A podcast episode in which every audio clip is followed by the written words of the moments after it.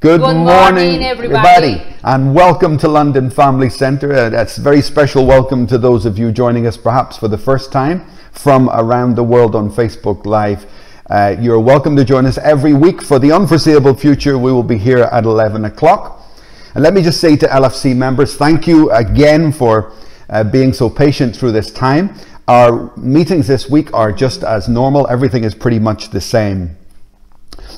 For the last few days, I, have been thinking about our theme. If you remember at the beginning of this year, LFC and many churches around the world picked up the theme of open heaven. We got our banners on the wall, we did some teaching on that, and we really embraced it. For me, it was more than just a theme. Sometimes churches come up with themes and they just kind of make it up, to be honest. I didn't believe that this was made up. I felt that God was really in the theme of open heaven. It was electrified for me, you know, and in our church with the new year as we began it, it really felt good. As soon as we declared it, as soon as we entered into this year of open heaven, what happened? Everything shut. no longer open, shut down, global shutdown.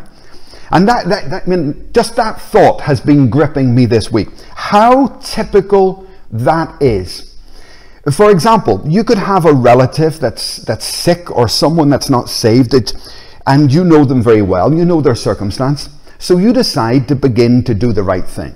You're going to start fasting and praying for them. What happens? They get worse. it, they don't get better, they get worse. And so often that is the truth about life. God said to the Hebrew people, I'm going to bring you to a land flowing with milk and honey. What did they get? Manna and quail. They got the uh, things initially got worse. And I want to encourage you don't be discouraged by that. We began this year with a belief for open heaven, and I, I, think we should continue to believe for an open heaven, continue to pray that in, to prophesy it in, in every way. In fact, I might just send the notes back out, the notes that we had in and around the, the new year.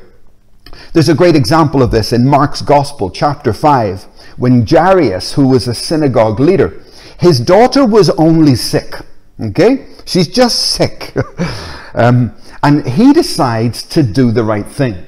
So he starts to move and go to Jesus. He goes to seek Jesus out. And as he's going to Jesus, in Mark's Gospel, chapter 5, verse 35, while Jesus was still speaking, some people came from the house of Jairus and said, um, Your daughter is dead. And so discouraging. Here's a man doing the right thing, going to Jesus, praying as it were, believing, acting in faith. Bang, your daughter's dead. But what a good example he is because he didn't respond negatively. He continued to press through, even though things looked as if they were getting worse. He continued to press through, and lo and behold, he received his miracle. So I declare over you an open heaven. I declare over us an open heaven in Amen. Jesus' name. Even though things have got seemingly worse, we believe that God is still with us and God is still with this prophetic word for this year and beyond. We live beside a major shopping centre in central London. And it's quite funny because when you walk through and you look at the clothes in the window, they're all raincoats and hats and scarves and gloves because the shops have been closed since Christmas. Nobody's been open. In fact, the card shop, the gift shop, have a big sign saying Happy Mother's Day, which was 10 weeks ago. They've got stuck. They've got stuck in a season, stuck in a moment. Now I know there's legality surrounding all of that, but for me it's symbolic. Don't get stuck in a season. Don't get stuck in this lockdown in Jesus' name. Do not get stuck in lockdown move through these changes, move through these seasonal changes. it's a medical fact that human beings do not cope well with seasonal changes. There are seasonal illnesses. The hospitals all over this world, they get at their most busy times when it comes out of summer and into spring or whatever it is. The winter flu, it's a seasonal illness. And just like in the natural, people suffer with a vulnerability through seasonal change. I believe the same thing is true spiritually. When God begins to nudge us forward to bring us into the next season of our life, we need to be careful that we don't become spiritually sick and we don't get spiritually stuck in a season. Amen? In Jesus' name, we will not get stuck in this lockdown. We will look forward. And I want to offer you three very simple points this morning, but almost, I don't want to use the word vaccine, almost an inoculation against getting stuck in a season. As you study scripture, how did people move from one season into the next? Well, number one, and it's a very important point, you need to major on your future. This is not a moment to be looking back, okay? This is definitely a moment to look forward to your future, look into next year, the year after that, and what God is going to do with you and through you. It's a time to make sure that you've got the right spirit. I love the story of Joshua and Caleb when the spies went in to spy out that land that God was giving them and yet, the, the, majority of the spies had a very negative spirit. And I want you to notice this morning how severe the judgment was for not having belief in your own future. And God spoke, I mean, He spoke very sternly. And He spoke to all the people because you have been negative about your future, every one of you will die in the wilderness. But my servants, Joshua and Caleb, they have displayed a different spirit. It's actually in, in the Hebrew, it's the next spirit. They're already in the next season. And I pray that we get any negativity because the world is very negative at the moment. There's a lot of problems on earth right now. But I pray that we are different from the populations in the nations, that our reaction is different, that our spirit is different. Be like Joshua. Be like Caleb, who saw the giants and yet they believed that God would defeat those giants. The, the, the, not just the, the, negative spies, but the people were so negative. They thought that God, it's quite funny, they thought that God was trying to kill them. Mm. Why did God bring us out here into the wilderness? They, they said, Are there not enough graves in Egypt that we could have died there? Why do we need to be buried out here in the desert? Right? They thought the pandemic was God trying to kill them. They thought the riots was God trying to kill them. No, what was happening was God was trying to catapult them in to the next season of their life through, yes, what was incredibly difficult times. And the world, I recognize, is in very difficult times. But I pray that you have a different spirit and you look into your own future and believe that there's an open heaven there for you.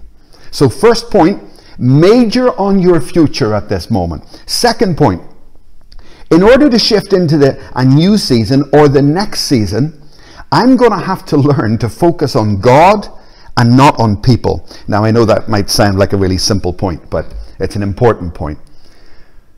Joshua led these people into the next season, and God had to declare over him that his dependence would not be on Moses. Remember? he spoke to him and he said, Moses, my servant, is dead. And what's happening there is a little bit, it seems so simple, but it's actually quite, quite deep. What God was saying to Joshua is, Your future is not connected to a dead man.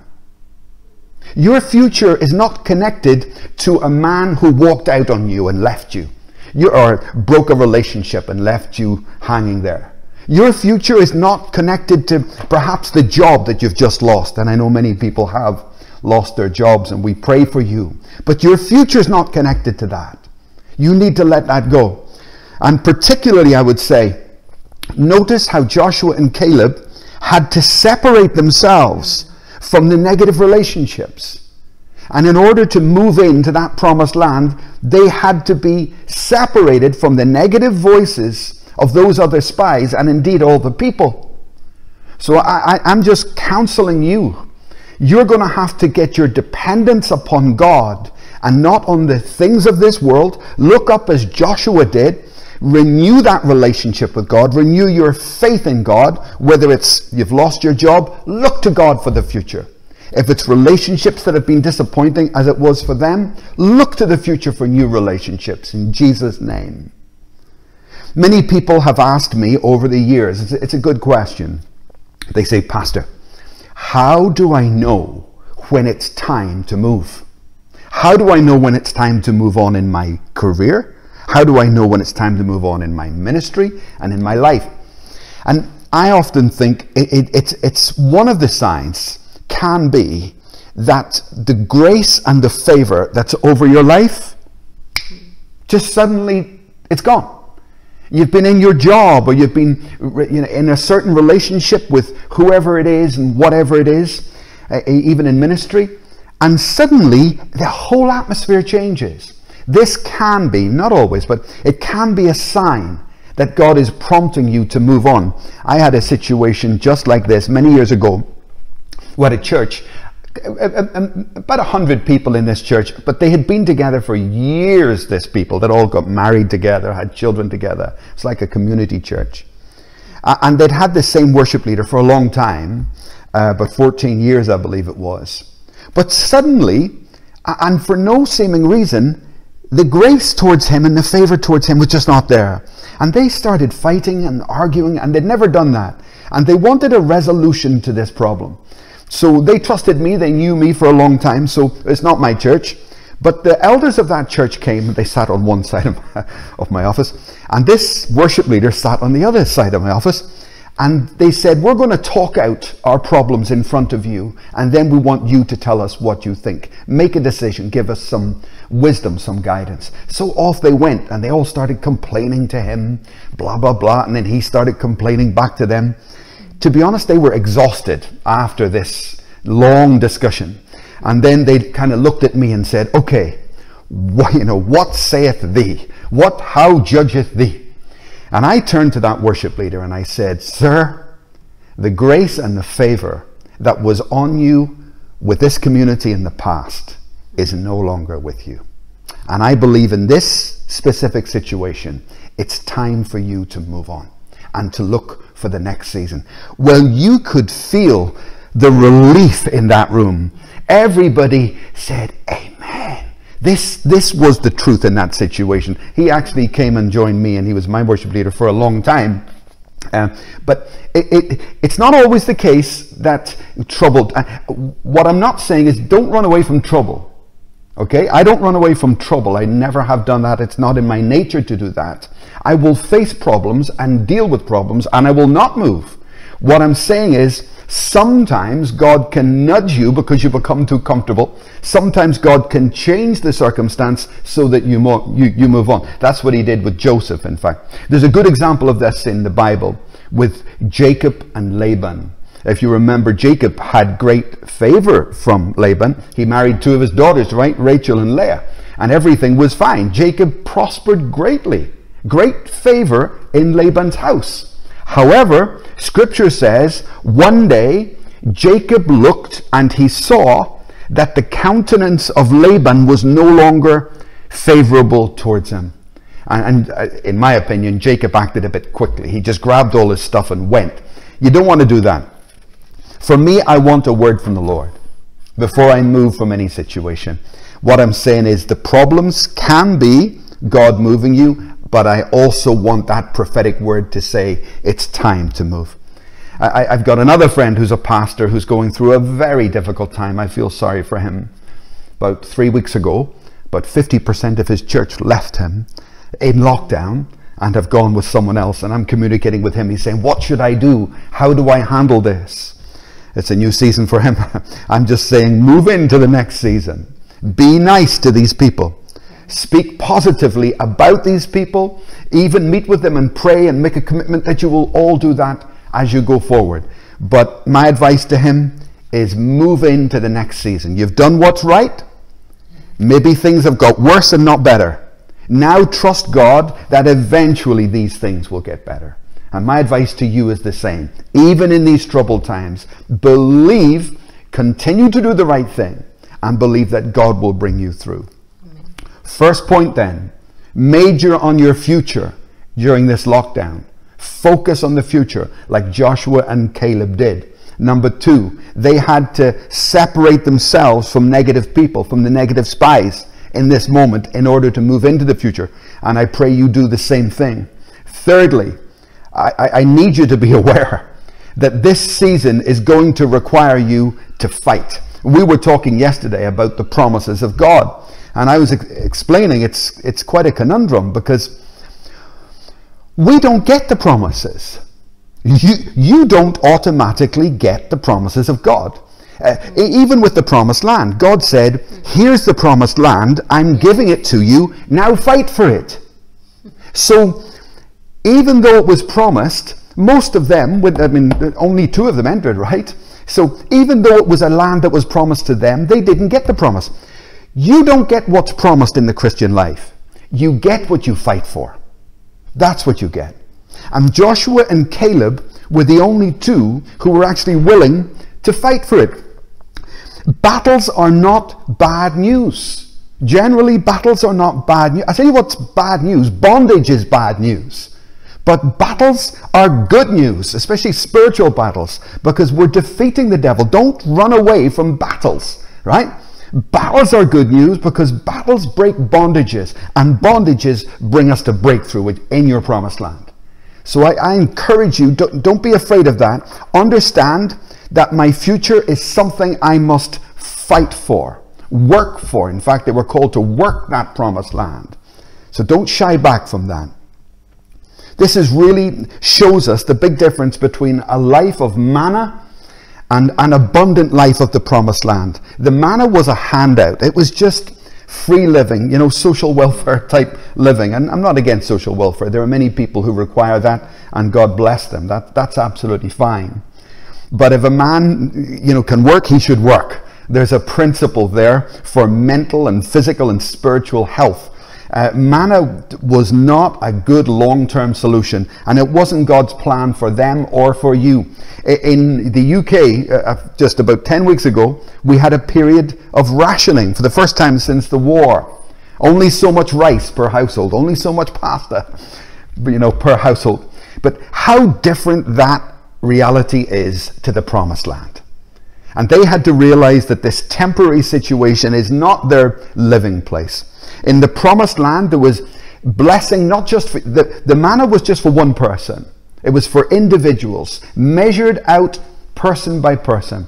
The promised land, completely different. When they entered into the next season, those who did, there was an abundance of fruit, not just for you as an individual, but for everybody connected to you. This is the story of Elijah.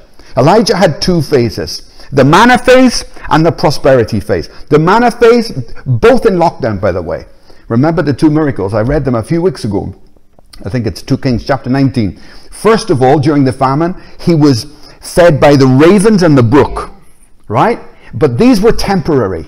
This was just for him. Just Elijah and the raven, just Elijah and the brook. And then it finished. It was over. The time for manna was finished. He moved on very quickly, and God sends him to the widow. But this time the miracle is not just for him. This time there's a great abundance.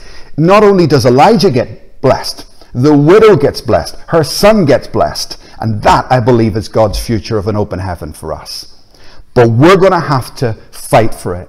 So I ask you to re engage with this beautiful word open heaven over our lives, over London Family Centre, over our churches in Europe, over Victory Family Centre Singapore, over your home, your children, your relationships, your job, and your future. Three simple points, but they're important points. I'm asking you to pray with us now. Major on the future. Look to the future, to the next season. Move on from any negative relationships that may be holding you in this season. And understand that I only get what I fight for. And be willing to have a, a fresh strength for the battle and for the fight that is ahead. So, would you join us now and let's pray? And we will pray for you. Just pray as families for our future, as a church and as individuals. Father, we thank you for your prophetic word of open heaven over this nation and over our churches around the world. We pray your blessing to open our eyes again on this prophetic word and on this theme. We will not let it go. And like Jairus, we persist in seeking Jesus. Lord, will you open the heaven in every home, every family, every individual? We claim it, we seek it, and we commit today to fight for that open heaven over our lives until we enter the next season. We declare this in Jesus' name. Hallelujah. Well, God bless you. Thank you for being with us again this morning, and we'll see you all here next week on Facebook Live at 11 o'clock. Please do attend our weekly services um, through the week on Wednesday and Friday, etc. God, God bless, bless, you. you. Bye bye. bye.